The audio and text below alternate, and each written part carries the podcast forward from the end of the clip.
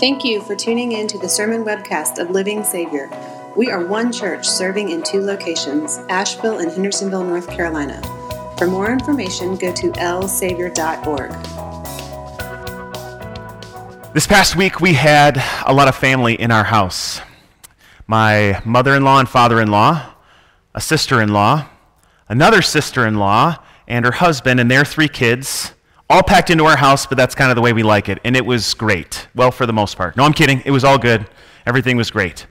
When you think about all of those people crammed together and now they're actually driving back home to Wisconsin right now as we speak,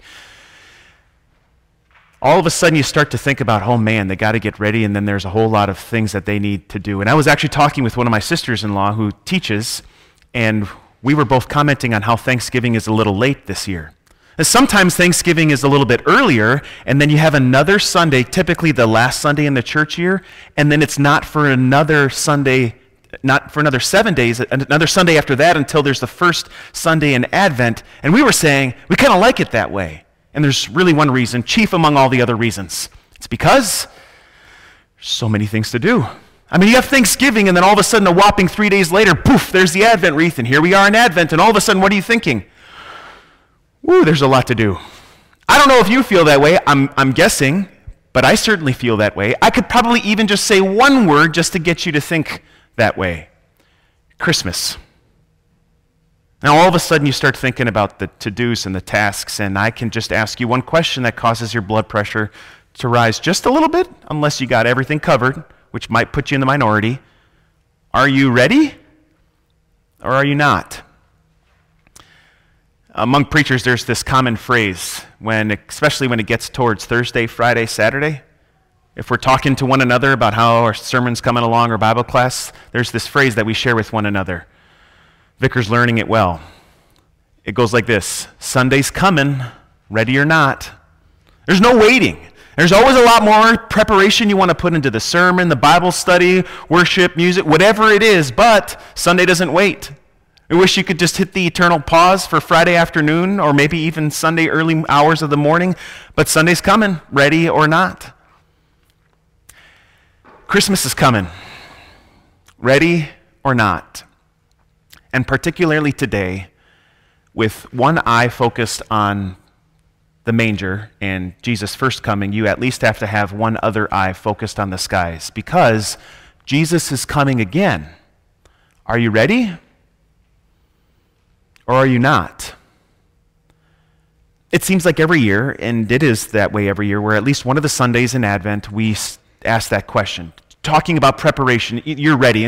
We bring up things like the Christmas list and the to dos and the decorations and the cookies and the shopping and all those things just to kind of get you into the mindset of I have all of these things that are on my list that I need to do to get ready for Christmas because it's coming ready or not. And the reason why the church has done that for a long time is because all of those things that fill our to do lists as we get ready for one day, an observance of Jesus' first coming, can kind of easily cloud out the fact that he's coming again something that deserves just as much attention and focus as the first time he came, that very first Christmas.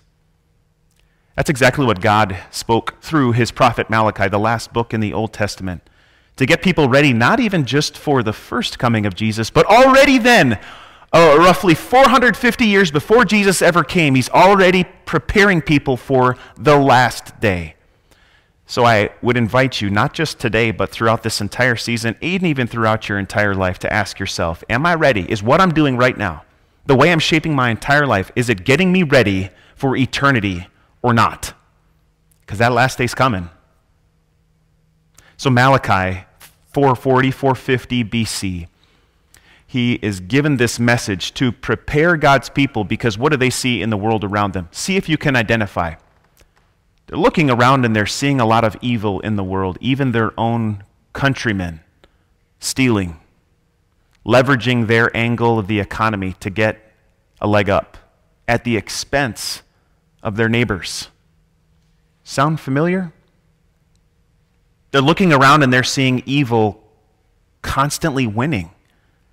Pagan rulers who have no time for God, don't really seem to have a moral compass either. Sound familiar? They're looking around and they're seeing a whole host of people who don't really seem to care about morality and serving the God who has kept his covenant with his people all of these years. And to be watchful of the fact that this life is not the end all be all, that there is a time when we will face our Maker forever. People pay no mind to that. Does that sound familiar? So maybe Malachi, although 2,400 some years ago, that's a long time, might seem like that doesn't really relate, has everything to say for our day and our time, does he not? And of all the ways that God would work through Malachi to get people ready, not only for the first Christmas, but for when Jesus would come again, notice what he says that God would work through messengers. This special gift that God would work through his word, through the mouthpieces of his people, special messengers and the rest of his people who are called to share God's word with one another to get his people ready. And so, what do you see as a fulfillment of that? Look no farther than God keeping that promise in the wilderness. Scraggly hair, camel skin tunic, a leather belt, a weird diet, locusts and wild honey. And yet people are traveling out to the wilderness to listen to this man. John the Baptizer proclaimed this message. And what is the heart of his message? A message of repentance for the forgiveness of sins. You know what repentance is? In the New Testament, the picture is that you would look at, both in the Old and New Testament, there are these pictures. You'd, you'd look at this thing that God is telling you, and you would compare it with where you're headed, and you would change your mind or you would turn around and follow the pathway that God has given you. Kind of fitting then that he says, Prepare the way for the Lord, this highway for our God, the, the path that God would be paving, a path of grace that could only be found in the one that John the Baptizer is foretelling. He's preparing the way for, namely Jesus. But this messenger is getting God's people ready. There's something going on in your heart, there's issues going on in our society. But before you start looking at all of those things out there, ask yourself the question Are you ready? Are you ready or are you not? So, Malachi, of all the ways he's getting people ready, notice how specific and maybe even seemingly insignificant he becomes in his message. He says that God's work is going to be like a launderer's soap. So think about this. As all of these people are looking out in the world and they're seeing all of this heinous evil going on, and they're pointing to these things that are going on in the world, and they're pointing to that evil over there, and that country, and that oppressive ruler, and this terrible person who's doing something that is atrocious in the eyes of many, of all the things that God wants his people to do, what does he want them to do? To talk about how other people are not preparing? Or maybe, maybe, maybe just grab a magnifying glass and look nowhere else except for the heart that exists in your own chest. Think about it a launderer's soap. In the children's message, we talked about the magic potion that can take stains out, at least in our house. Well, most of the stains out. And what happens? It's, it's just a stain, it's just a small thing. I know I've white shirts, dress shirts, several of them. It could just be one little careless thing. A kid accidentally bumps into me with peanut butter all over their face. That's happened about 20 times. Or I can like drop something, a pen. Now what? It's just a tiny little thing. Unintentional, but it's ugly and we want it gone. So I could complain about the whole wide world, or, or maybe just maybe all I really should be caring about is just that tiny little blemish. No matter how tiny it is, that's the thing that I should be concerned about. How easy is it to look at the world around you, to read the headlines, to look at your neighbors, to scroll through social media and to find a whole host of things that are wrong with absolutely everyone else around you, all at the expense of a tiny little stain that's going on in your heart. So, what could that blemish look like? For the people of Israel, you know what it was? They looked down their long, snooty, self righteous noses at the people around them who were less religious than they. Christians even engaging in the act of being Christian and worship and prayer, following the commands of God. How easily can our disgust then be aimed at people around us who don't seem to have the same moral framework we do because we've been blessed by God's instruction in His Word? That's no act of preparation. That's just an act of criticism towards others. What might be that stain that exists in your heart? It might be something small. It doesn't look heinous. It doesn't make the headlines, but it could be a gossip. A word about somebody else that makes their reputa- reputation lower in the ear or in the mind of someone else, all for what? Because we thought less of them and we want others to now also? What is it? Is it the fact that what we do in the privacy of our hearts doesn't seem to affect anyone? Is it that the words we say really won't have much sway? Is, all of these things can be little things, and yet what does God call us to do? Are you ready? A refiner's fire. This, this is not surprising to you that a refiner's fire is going to be a lot different than a bonfire.